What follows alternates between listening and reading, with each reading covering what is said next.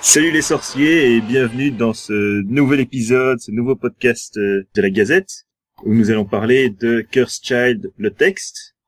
Euh, comme d'habitude, l'épisode va durer à peu près une demi-heure et puis nous aurons un autre épisode où nous parlerons de Curse Child, la pièce de théâtre en elle-même où nous reviendrons aussi un peu sur le texte et tout ceci va faire office de critique. Alors, nous sommes en compagnie de Abraxan. Salut. De Elena Grape. Salut. De Iputiminel. Bonjour. Et de Linus. Bonjour. Alors, nous allons procéder par un petit rappel des faits. Donc, Curse Child, qu'est-ce que c'est? Et ensuite, nous allons discuter de trois points positifs et de trois points négatifs chacun que nous avons euh, trouvé dans le texte. Et puis, sur base de ça, nous discuterons pendant une petite demi-heure de des personnages, de, de l'histoire. Donc, on vous prévient à l'avance, ça va spoiler. Donc, Curse c'est une pièce de théâtre qui a été jouée pour la première fois en juin dernier à Londres, qui est écrite par Jack Thorne sur base d'une histoire créée par J.K. Rowling, Jack Thorne et le producteur John Tiffany. Metteur en scène. Euh, metteur en scène John Tiffany. Donc l'histoire est bien à la base créée par J.K. Rowling en partie. Euh, clarifions ça parce que certains estiment qu'elle n'a fait qu'approuver le, le texte. Ce n'est pas tout à fait le cas.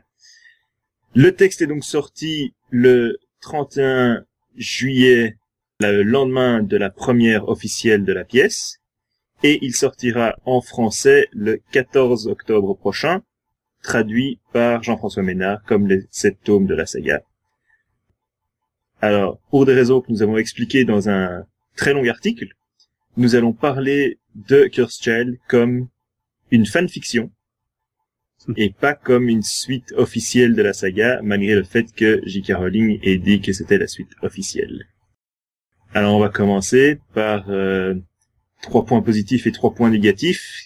Quelqu'un veut se lancer? Euh, bah, c'est les points positifs qui vont être un peu compliqués, je pense. Moi, je pense l'intégration euh... à la saga euh, par euh, par la scène 1. On va dire, ça peut être un point positif quand même. Ils s'inscrivent quand même dans, ils essayent de s'inscrire dans la saga. Ouais, dans la continuité, même si pas mal de fans euh, déjà avaient retiré l'épilogue de 19 ans plus tard euh, de leur canon personnel, alors ça rentre même plus euh, si on regarde ça dans la dans la continuité euh, de la saga si on retire l'épilogue. Mais mais c'est vrai que c'est c'est pas mal. Comme ça, on a un lien avec euh, avec l'histoire, quoi. Mais ça rentre aussi dans l'aspect fanfiction. Souvent, les gens vont aller chercher une scène et puis ils vont ils vont construire dessus, quoi. Ça en dit long sur la qualité de Curse Child quand même si euh, certains pensent que la première scène c'est une scène de grande qualité alors que c'était ce qu'elle était plus décrié sur cet tome euh, d'Harry Potter quand même. c'est tout ce qui et c'est ouais. tout ce qu'ils ont en commun. Non, un autre point euh... positif, il y a... moi je vois Scorpius. Exactement. en fait, ouais. moi les Malfoy pour moi en fait. C'est vrai que euh, du coup Cursed Child réhabilite un peu euh, Draco, ce qui est pas mal parce que c'est toujours sympa d'avoir une facette différente de ce qu'on avait pu voir précédemment. Et en même Et temps, moi je le trouve un petit peu out of character, mais euh, voilà, je le trouve un peu euh, perso. C'est vrai, mais et... après moi je me dis, euh, il a quand même grandi, il est, ça, il a quand même, eu, comment dire, une histoire de famille pas facile du fait du décès de d'Astoria, euh, il a que son fils, donc pour moi c'est un peu... Ouais, c'est ça. Je pense qu'en 19 ans, en 19 mm. ans, les choses peuvent euh, évoluer suffisamment. Euh, la web série, 19 ans plus tard, faisait aussi pas mal de... Pas mal évoluer Draco, effectivement. Elle faisait évoluer les personnages, ça choquait pas. Donc non, je pense que l'évolution de Draco est pas si, si choquante que ça. Et appréciable, pour moi en tout cas. Oui. C'est quand même qui tire le plus son épingle du jeu sur toute la pièce. Ah oui. C'est ça. Et un troisième point positif?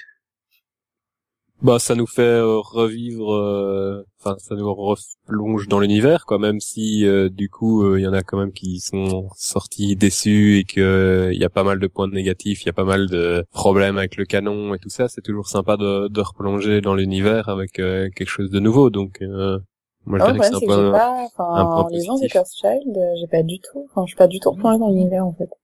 J'avais pas l'impression de Harry Potter. Euh... Enfin, je lisais, mais j'avais pas. J'avais pas l'impression de vraiment lire un, un autre tome en fait. Ouais, c'était pas. Euh, moi, c'est pas le texte, mais euh, le livre est beau. Enfin, moi, j'ai bien aimé le l'objet livre. Je le trouve vraiment hyper beau. Ah ouais, bah moi pas justement. C'est marrant. Moi, j'ai, enfin, si à l'intérieur, je l'ai feuilleté un peu parce que je l'ai lu en format électronique. Donc, euh, je suis allé à la Fnac aujourd'hui. J'ai dit, ah tiens, cette Child, à quoi il ressemble en vrai et, bah, la couverture, tout ça, euh, ça me donnait pas forcément envie de l'acheter juste pour l'avoir dans ma bibliothèque, quoi. Donc c'est vrai qu'à l'intérieur, la mise, la mise en page peut-être sympa, mais euh, en tant qu'objet de collection, moi je le trouvais pas très terrible. moi j'aime bien le, le, design avec euh, avec euh, le, nid et, l'enfant dedans. Après, très sincèrement, voilà, c'est un design parce que je vois, j'ai pas bien compris la symbolique par rapport au, contenu de la pièce. Bon, ça, ça, te fait Linus un point positif le, le design. non, j'ai parlé de Scorpius. Ouais. Non, mais après... Mais j'ai un point positif, les grenades pâte à citrouille. Non Ce n'est pas un point positif. Tu ne peux pas garder cette scène de toute façon dans son intégralité comme un point positif. Ce n'est pas possible. Il fallait bien qu'il y ait un, un, moment où le livre il soit fun. Enfin, je sais pas. Euh... il peut être fun sans être ridicule. Non, euh, mm. il y a des passages qui m'ont fait retourner moi dans l'univers euh, comme certaines fictions ont été capables de le faire. Les scènes euh, au ministère, ça peut, ça pouvait passer. C'était pas, c'était pas extraordinaire, mais ça pouvait passer. Où on croise, euh, croise les personnages dans les couloirs, ça, ça, ça marchait à peu près. Je, j'avais, je m'y retrouvais comme, comme dans une fanfiction plus que dans, dans les livres. Mais c'est vrai que l'univers c'est compliqué.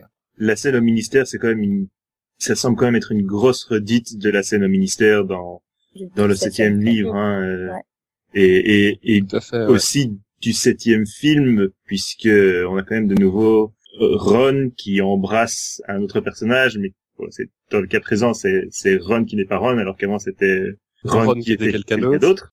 Mais euh, c'est quand même de nouveau une une grosse une grosse allusion à ça et une grosse reprise de ça, donc euh, c'est vrai que ça fait replonger là-dedans directement. Moi, j'ai un point positif, c'est la manière dont, dont la pièce a été romancée d'une certaine manière via les didascalies qui ne sont pas du tout des didascalies de théâtre. Par exemple, quand on dit euh, Scorpius s'approche avec euh, des, grands espoirs et une valise aussi grande, c'est vraiment juste là pour les lecteurs en fait et c'est souvent ces petites didascalies en fait quand j'ai retrouvé l'esprit des livres et l'esprit un peu euh, un peu fantaisiste et un peu loufoque de, certaines scènes du, monde magique ou quand ils décrivent le home pour vieux et plein de magie, de folie, de machin. Euh, c'est tout ce que vous pouvez imaginer. Hmm. C'est quand même pas une didascalie. Enfin voilà, ils, ont vraiment fait un, petit travail quand même pour rendre euh, le livre un peu plus imaginatif que qu'une simple pièce de théâtre. C'est vrai qu'ils ont ils ont pensé réellement au, lecteur, mais parce que peut-être qu'ils anticipaient aussi l'erreur qui a été faite par euh, pas mal de peut-être pas tellement par les médias, mais par certains fans ensuite, de penser que c'était réellement le huitième livre, que c'était à nouveau un roman.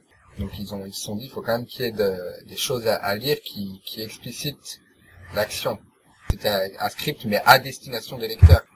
L'équipe a vu les, le script évoluer euh, au fur et à mesure. Oui, euh, ça c'est quelque chose dont on reviendra sur les répétitions, mais euh, pour l'avoir vu la pièce après la première officielle, donc quand le texte était censé avoir fini d'évoluer, il n'y a pas eu de grosses évolutions. Ouais. Il y a, peut-être eu quelques lignes qui ont changé dans la manière dont les acteurs les, prononcent, mais euh, c'est pas énorme comme changement. Quoi. Il n'y a pas, il y a pas une scène qui m'a frappé comme étant complètement supprimée. Mais on reviendra. Euh, on reviendra là-dessus dans, dans le dans le podcast suivant. Et du coup, le texte n'a pas tellement évolué. Mm. Euh, un autre point positif. Voilà. voilà, on avait du mal entre quelques c'est la relation Scorpius-Elbius jusqu'à la scène 13 du dernier acte. Je l'ai pas lu assez fois pour savoir... Euh... les dernières scènes. Voilà, jusque là c'était bien.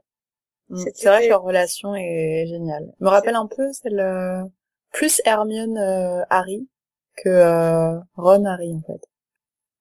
Bah, c'est une relation extrêmement proche, extrêmement fusionnelle, et c'est les deux personnages qui qui portent la pièce en entier. Mm. Enfin, Scorpius euh, en texte, est-ce qu'il y a quelqu'un qui n'a pas trouvé que Scorpius était le personnage le plus attrayant dans, dans, ce, mm. dans ce texte?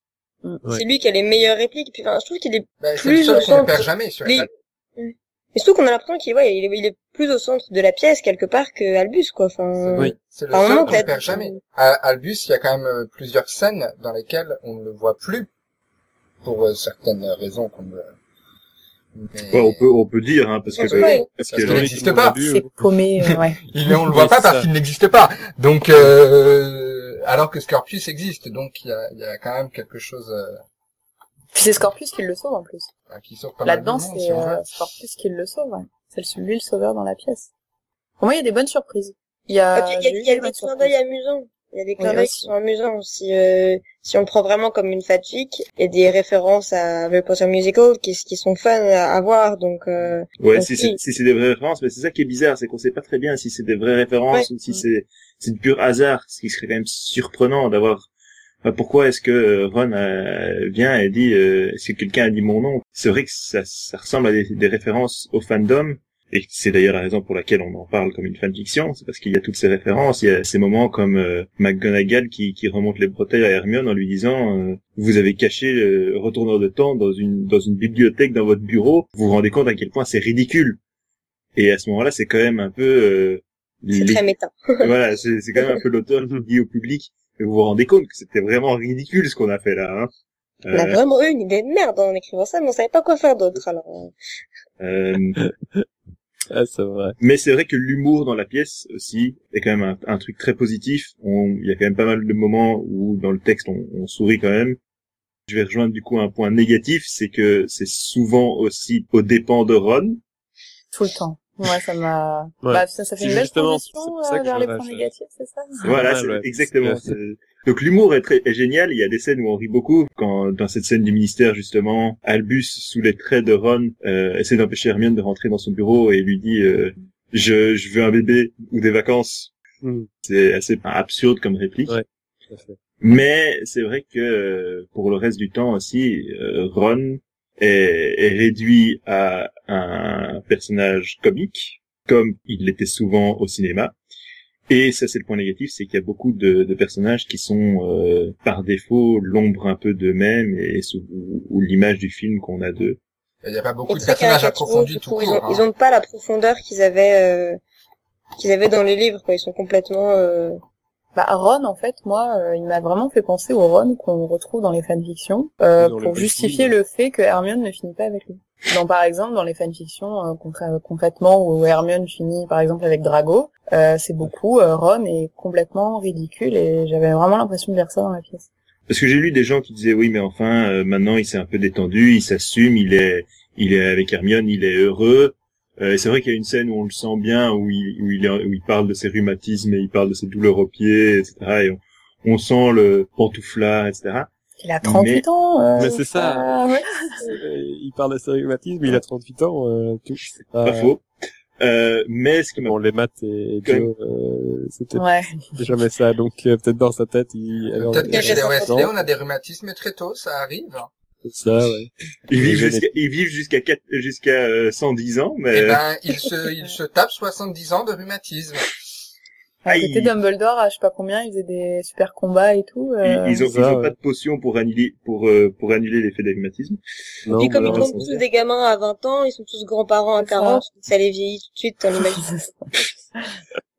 Moi, ce qui m'a surtout frappé avec Ron, quand même, c'est, c'est l'histoire du filtre d'amour qu'il offre à Albus, quoi. Ouais. moi, ce qui m'a choqué avec Ron, c'est l'histoire de son mariage. Si je... Ah oui. Aussi, ouais. Il était bourré à son mariage. Voilà, et, donc il s'en souvient pas, si j'ai bien compris. Ça passe pas en fait, je, je comprends pas. Euh... Ouais. Bon, mais en dehors de, de Ron, euh, qui est hors caractère, on a quand même aussi Ginny. Hein bah, ou plutôt, on n'a pas Ginny, hein, parce que je suis désolé, mais pour ce qu'on pour ce qu'on la voit, pour ce qu'elle ouais, elle, elle pour ce qu'elle on peut pas vraiment elle dire. apparaît très peu. Ouais. Et on peut élargir à tous les personnages féminins de manière générale. Rose, ils sont euh, tous, euh, ils sont tous hyper caricaturaux, c'est des pestes. Euh, et, et, elles ont, enfin, elles, elles, sont là pour faire tapisserie. Elles prennent aucune décision. Euh... Il n'y a pas de vrai personnage fort, je trouve, moi. De non. Façon, Harry, euh, McGonagall, quand même, elle, Ma elle, McGonagall, elle s'oppose à Harry. Enfin, elle a quand même cette scène où Harry lui a demandé de, de garder un œil sur euh, Albus et Scorpius. Et euh, ça, ça, dérange quelqu'un si je dis Scorbus? Vas-y. à partir de maintenant. Ouais. De garder un œil sur Scorbus. Euh... On dirait un peu Scorbut quand même. Bah, oui. ouais, ça. Alpius éventuellement?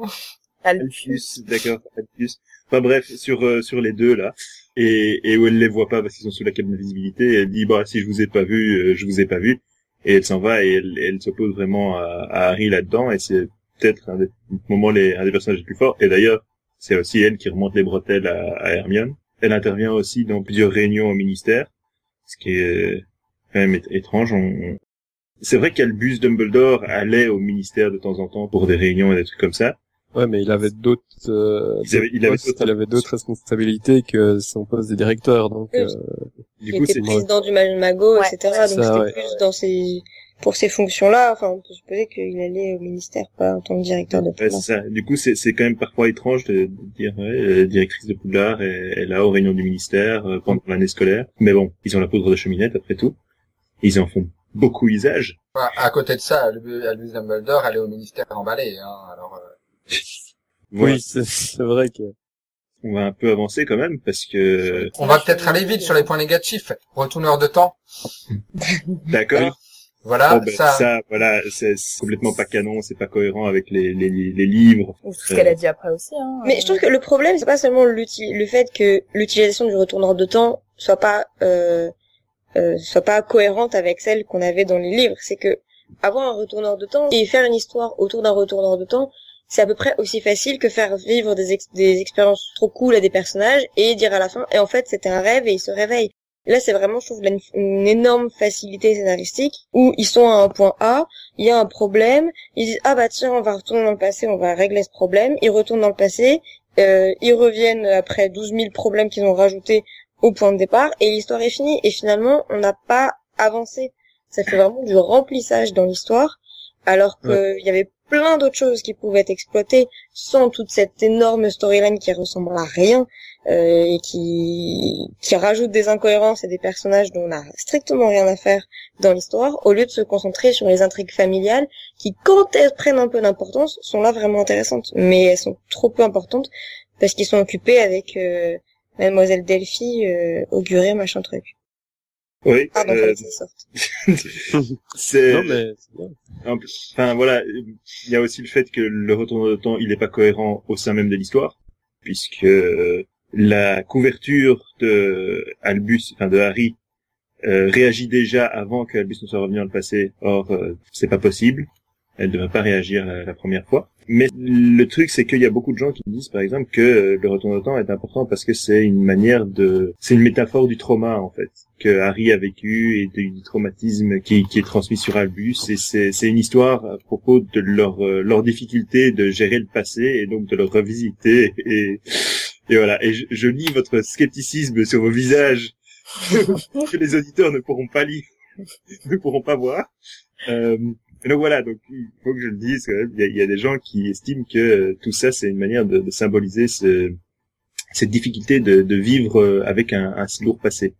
Mais c'est vrai que euh, les rêves de Harry, où, où, on revoit certaines scènes de la saga parfois telles quelles, et parfois où on voit des scènes légèrement différentes, seraient tout aussi efficaces pour pour symboliser ce, ce trauma. Comme tu dis, moi je pense qu'il y, qu y, avait une manière, euh, il y avait assez de matière en tout cas pour faire une histoire sur euh, ces difficultés-là, sur euh, l'héritage familial, sa pesanteur, etc., sans avoir besoin de voyager dans le temps, tout en restant euh, peut-être plus crédible. Le problème, c'est que cette pièce explore quand même globalement, au niveau de, la psychologie de Harry, en tout cas, les mêmes euh, difficultés que celles qu'il vit, par exemple, dans la web-série dix ans plus tard, avec presque moins de crédibilité encore que la web-série, qui pourtant faisait volontairement dans l'humour euh, limite absurde parfois.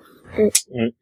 Voilà, si on part du principe que voilà c'est une fanfiction, etc., que c'est une parodie, non seulement c'est une, une, parodie, alors que c'est présenté comme tel, donc il y a un peu l'impression qu'on qu ment sur la marchandise, mais en plus c'est beaucoup moins drôle et beaucoup moins intéressant et ça va beaucoup moins en profondeur que dix ans plus tard ou euh, la trilogie des Star Kids ou, euh, ou plein d'autres même petits fanfilms qui ont été faits. Et comme vous disiez tous les deux euh, tout à l'heure, les rêves de Harry, ils auraient pu expliquer ce trauma.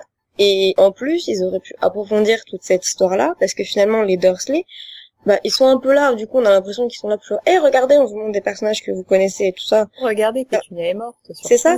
Mais du coup, on n'explique pas tout ça. Et c'est pas, c'est pas vraiment exploité. Et on sait pas comment Pétunia elle est morte. Et on sait pas comment Angela il a vécu. Et on, on sait pas du tout comment ça s'est passé ni à quel moment, parce qu'elle était pas si vieille que ça, Pétunia. Si, euh, elle, avait, elle, avait, une cinquantaine d'années, même pas. Enfin, je, je, sais plus, j'avais calculé, mais elle, était encore jeune, donc. Et ça aurait pu aussi être l'occasion de revoir Dursley, de revoir euh, Harry qui va à l'enterrement de Pétunia éventuellement, qui fait qui fait la paix avec lui-même. 55 ans à peu près. Éventuellement Vernon aurait changé aussi, ou Dudley aurait aurait changé. Enfin, je veux dire, il donne la il donne la couverture à Harry. On dit que à sa mort, il a donné la couverture à Harry. Donc c'est qu'ils ont gardé contact. Comment leur relation a évolué? Tout ça, c'est des trucs qui effectivement auraient pu auraient pu se trouver. Et même si on voulait euh, faire revenir certains personnages pour le plaisir du public, comme par exemple Severus Rogue, euh, à tout hasard, hmm. ben, à tout hasard, qui était plus intéressant. Ouais. Ben, il pouvait aussi revenir sous forme de tableau, comme Albus Dumbledore. Rogue aussi, je l'ai trouvé vachement éloigné de ce qu'on a pu connaître dans la saga. Euh. Il est, il est, il est complètement hors caractère et. et... C'était vraiment pour plaire aux fans. Euh... Et, en plus, et en plus, son apparition n'a aucun sens puisqu'il est là en, en, tant que maître de potion dans un univers où Voldemort a gagné. Il devrait au moins être directeur de Poudlard à la place de Ombrage. Puisqu'il est, il était directeur juste à, juste avant. Euh, Exactement. Il, devrait être directeur de Poudlard oui, au moins professeur de défense contre les forces du mal, parce que si on lui avait dit euh, bah, finalement tu seras pas directeur parce qu'on va remettre ombrage, bah on leur aurait quand même donné le poste. Il y a même pas de raison qu'il soit rétrogradé en fait. Non, c'est ça tient juste pas la route, c'est juste pour avoir ce clin d'œil de euh, Rogue professeur de potions. je pense moi que la grosse erreur de toute façon de ce livre, c'est le choix du méchant. Pour traiter le sujet justement les difficultés euh, familiales entre euh, Harry et, et Albus, c'était quand même sujet à la base qui, qui devait être abordé. Je suis pas sûr qu'il y ait eu besoin d'un méchant pour ça. Et avoir choisi d'en mettre un et de mettre celui-là en plus, je pense que c'est la, la, la, grosse erreur. Celui-là étant, on va quand même à un moment euh, dire, dire, dire franchement, si on si on y arrive,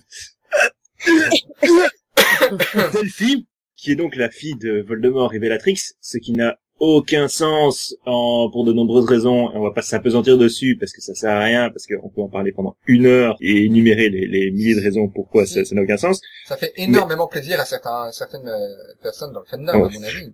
Mais, même dans les fanfictions, c'était très critiqué, et là, le fait que ce soit J.K. Rowling qui l'écrive, enfin qui approuve, euh, c'est assez étonnant quand même. Mais c'est euh, c'est vrai que on n'avait pas besoin d'elle, oh même si même si elle s'était pas révélée être la fille de Voldemort et, et Bellatrix, ben, elle aurait pu être simplement une mange-mort qui aurait pensé faire revenir euh, l'ordre de mort à la vie ou l'empêcher de réaliser la prophétie. Hein, elle n'avait pas besoin d'être, euh, elle avait pas besoin d'avoir un lien de parenté. Elle pouvait D'ailleurs, ça peut toujours être le cas. Enfin, je sais plus, j'avais lu quelque part qu'il disait qu'elle pouvait juste être folle et, penser que. Et... Là, du coup, on revient dans les interprétations du, du fandom en fait.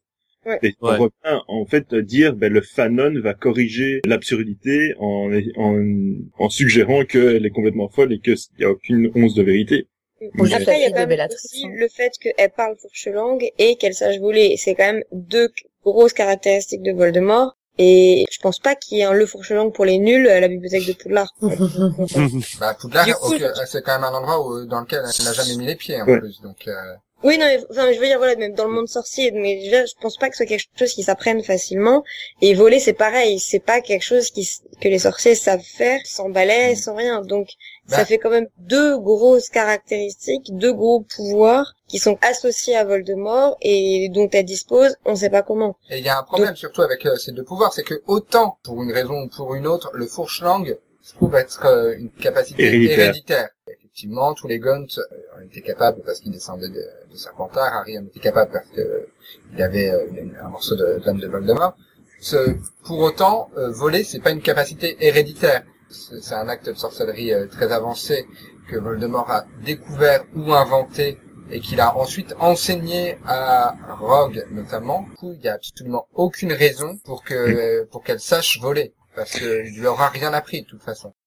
C'est vrai. Mais même si elle était restée simplement la nièce de, de Amos Diggory, ça, ça, aurait pu, elle aurait pu euh, vouloir les faire remonter dans le temps, etc., sans, sans motif ultérieur. C'est juste qu'en fait, la, la pièce dans son troisième acte doit trouver un, un nouveau souffle, parce qu'au bout de trois actes, bah, Albus et Scorpius, ils se sont rendus compte que ce qu'ils faisaient, c'était un peu des erreurs et des, des conneries. Et du coup, dans le troisième acte, bon, il faut qu'on continue pendant encore un acte, c'est quand même une pièce en deux parties, euh, il va falloir qu'on trouve un méchant. Parce que le méchant qu'on avait jusqu'à présent, qui aurait pu être super nuancé, puisque voilà, c'est Albus, on aurait pu vraiment avoir un, un, un méchant, enfin un antagoniste qui n'est pas méchant. Ça aurait été quand même vachement intéressant. Euh, surtout dans l'univers d'Harry Potter où on parle euh, parfois justement d'une nuance et ou du manichéisme. Euh, ouais, tout à fait.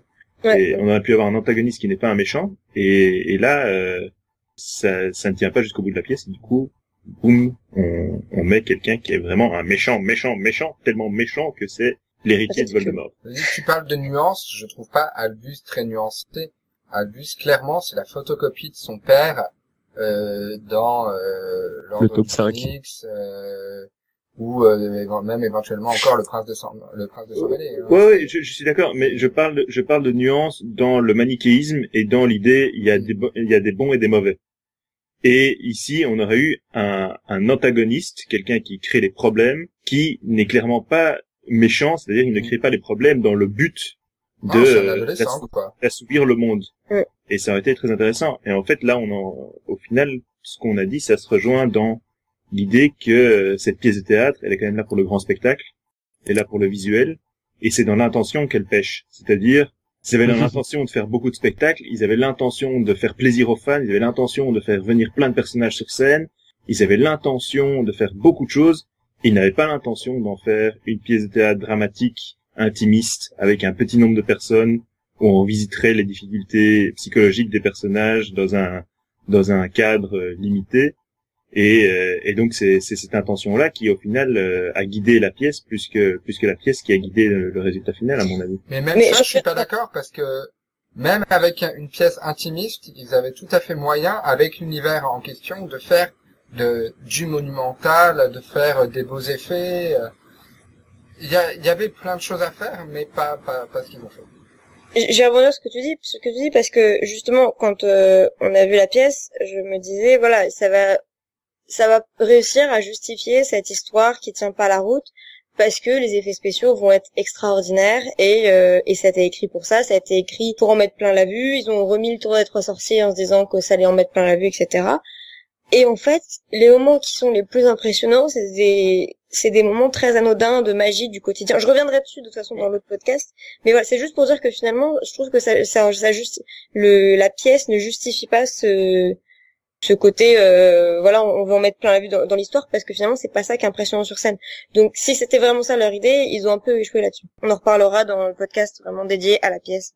Je pense qu'ils ont voulu mettre trop de choses euh, faire plaisir à trop de monde par exemple bah aux gens qui aimaient bien Malfoy le rendre un peu plus gentil enfin voilà, ceux qui aimaient bien Rogue, bah il est revenu et à la fin ils se sont perdus et pour moi il y a beaucoup de choses qui ont été bâclées euh, tout au long du livre. C'est vrai que la relation Harry Malfoy est intéressante aussi, mais voilà, on va devoir conclure. Ouais. Euh, c'est difficile parce qu'il y a plein de trucs qu'on n'a pas tout à fait abordés. Euh, on n'a pas parlé des régimes sans sucre. Euh... non, il y a un gros point négatif dont on n'a pas parlé et que je tiens à mentionner, c'est euh, toute cette scène dans le Poudlard Express, ou plutôt, non pas dans le Poudlard Express, sur le Poudlard Express, sur le Poudlard Express, et c'est une scène qui n'aurait jamais dû mais quitter le cerveau de la personne qui l'a pensée. Euh, on, a parlé des, on a parlé des grenades pâte à citrouille. On a parlé des grenades voilà, on a évoqué. Je suis d'accord parce que, enfin, bon, voilà, c'est juste que, parce que cette scène, elle, elle est comique. Bon, certes, c'est du grand n'importe quoi. C'est vraiment, enfin, on a l'impression qu'ils ont, qu'ils ont fait un, un camoulox en écrivant cette scène. mais au moins, c'est, c'est drôle et ça a pas une grande influence sur l'histoire. Je veux dire, c'est, c'est un moment, euh, c'est un moment unique, euh, drôle et, et voilà. Et après, on passe à autre chose et c'est pas ça qui va définir la suite de l'histoire. Donc, je trouve pas ça si dérangeant que ça euh, en soi. En Elle est complètement absurde, mais bon, c'est c'est ça a moins d'impact en tout cas sur les personnages que Harry qui a peur des pigeons. Oui, voilà. Euh... Euh, moi, je suis pas, j'ai peur des pigeons, donc c'est pas tout le monde dit ah c'est impossible. Oui, mais, Harry il n'a peur que de la peur. So, so, exact. So, ah, ça aurait euh, été drôle que dans le 3, euh, ça devienne un pigeon. Ça... Oui, il y a, déjà quelqu'un qui a fait le montage hein, avec Harry face à un pigeon géant qui sort. ah, je vois. Mais ça va te terrifier. C'est juste que cette peur des pigeons, euh, c'est pas cohérent avec la personnalité d'Harry et, euh, tout son discours sur la peur et sur le dépassement euh, de la peur dont il parle et dont il fait preuve avec les détraqueurs pendant, enfin, à partir du tome 3 et un peu jusqu'à la fin de la saga, en fait. C'est ça qui est gênant. Si on veut conclure aussi en mentionnant les scènes qui n'auraient jamais dû quitter le cerveau des, des auteurs, euh, on peut quand même parler de la scène 14 de l'acte 4. Oui. Oui, certes. On peut, on peut parler de queerbaiting parce que quand même, je trouve que c'est. Oui, c'est peut-être important dans les. C'est quand même un, enfin, c'est quand même un gros problème de la pièce. Bah, de lancer tout le monde, voilà, sur une piste et puis de finalement dire non. Voici ici, on va partir sur le petit sentier à côté avec les petites fleurs roses. Pour être un peu plus explicite, les, parce les que roses. tout le monde sait pas forcément roses, ce que c'est le, De toute façon, on a dit qu'on spoilait, donc. Euh... Scorpius oui. est, est, amoureux d'Albus. Voilà. Point. Voilà. Il peut pas être ça, amoureux de Rose. Oui, voilà, donc... Clairement, il est. Il tout le monde le, le sent comme ça, voilà. Le, le sous-texte est clair que Scorpius et Albus sont amoureux l'un de l'autre, sans, sans que ça soit. C'est ça, il y a de la jalousie quand ils sont euh, avec d'autres gens, etc au final Scorpius va avec Rose et on se demande un peu tout ça pourquoi quoi. Enfin, et surtout que ça sort de nulle part en fait. C'est vraiment enfin Rose elle elle est quasiment inexistante dans la pièce. hyper méchante avec et, et elle arrive à la fin comme ça et euh, c'est pas c'est pas justifié, ça ça tombe vraiment comme un, un un baobab sur la soupe. Et non c'est on, on, voit Scorpius qui de temps en temps essaye de flatter Rose etc mais ça paraît plus quand même comme un moyen de de c'est dans les bonnes grâces de la famille quoi. Ouais, oui, ça, bah, réconcilier enfin, de réconcilier Rose et Albus. Rose elle quitte quand même, elle, elle elle cesse de parler à Albus parce qu'il devient ami avec Corpus quoi.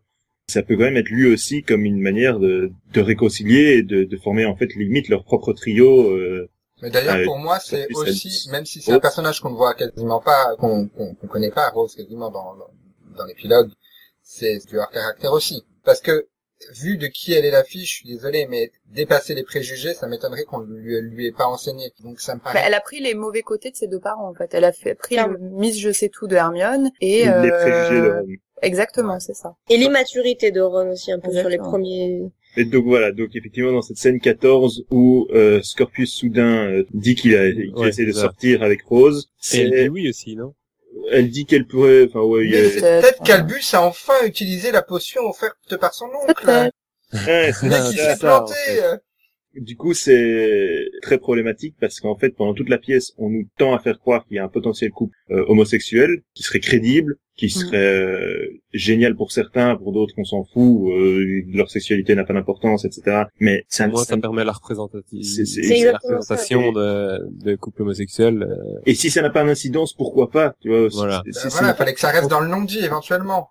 Et puis ça n'avait pas besoin d'être, enfin je veux dire jusqu'à cette, cette dernière scène, c'était pas le l'histoire principale. Enfin il y avait leur relation, mais je veux dire ça pouvait rester dans la subtilité. Et à la fin, juste au lieu d'avoir euh, Scorpius qui demande à Rose d'aller au bal, on pouvait juste avoir Scorpius qui demande à Albus d'aller au bal, et ça pouvait se terminer comme ça. On n'avait pas besoin de monter un truc, voilà, et que ça monte, ça monte, ça monte, et puis à la fin, ah en fait non mais ou bien même n'avoir rien du tout, les avoir juste qui discutent leur aventure, qui discutent euh, ah oui ben je comprends maintenant que que voilà que euh, il va falloir avancer et il faut arrêter d'essayer de ressasser le passé bla et puis rien de plus. Parce qu'il n'y a pas besoin du tout même d'amener Rose ou d'amener Albus ou d'amener une quelconque relation amoureuse. Ça n'apporte rien à l'histoire. Et je vois pas non plus l'intérêt de finir d'ailleurs sur euh, à Poudlard. Sur ça. Moi je trouve qu'à la limite ils auraient eu cette conversation dans le Poudlard Express en repartant de Poudlard vers Londres et en ayant limite du coup une petite pensée beaucoup de là qui sont en train de quitter et se dire tiens bah finalement c'était pas si mal. Là on aurait vu justement qu'il y avait eu des évolutions. Alors que là euh, mais il y a aussi une une réécriture de cette scène 14 qui est superbement écrite qui est extrêmement crédible qui paraît meilleure que la version originale. C'est pas difficile. Euh, et qu'on mettra sans doute euh, dans l'article. Euh, enfin moi je la mettrai parce que je l'adore parce que je trouve que cette scène est est extraordinaire et que et que si j'avais le livre en fait je, je crois que je l'imprimerais et je la, je la collerais sur les pages pour remplacer le texte. Après tout c'est une fanfiction. On va conclure ce podcast euh, en disant que voilà on a on a énuméré quelques quelques points positifs. On a énuméré de, de l'humour certains personnages qui sont qui sont quand même attachants. On a certaines relations entre personnages qui sont qui sont bien. On a quelques touches de nostalgie qui sont efficaces mais on a beaucoup de points négatifs, on a des incohérences, on a des personnages qui ne servent à rien, on a une, un problème dans l'intention. Et donc, euh, je crois que la, meilleure conclusion, c'est de rappeler qu'on prend tous comme une fanfiction, comme une occasion de se replonger éventuellement dans l'univers, et que c'est une pièce de théâtre. Et ça, on va revenir dessus dans le podcast suivant. Merci de nous avoir écoutés. C'était voilà, et euh, toute sa joyeuse troupe. Euh... Voilà tous les gens qui parlaient. Exactement. Allez, au revoir et à bientôt. Allez, au revoir. Au revoir. Salut.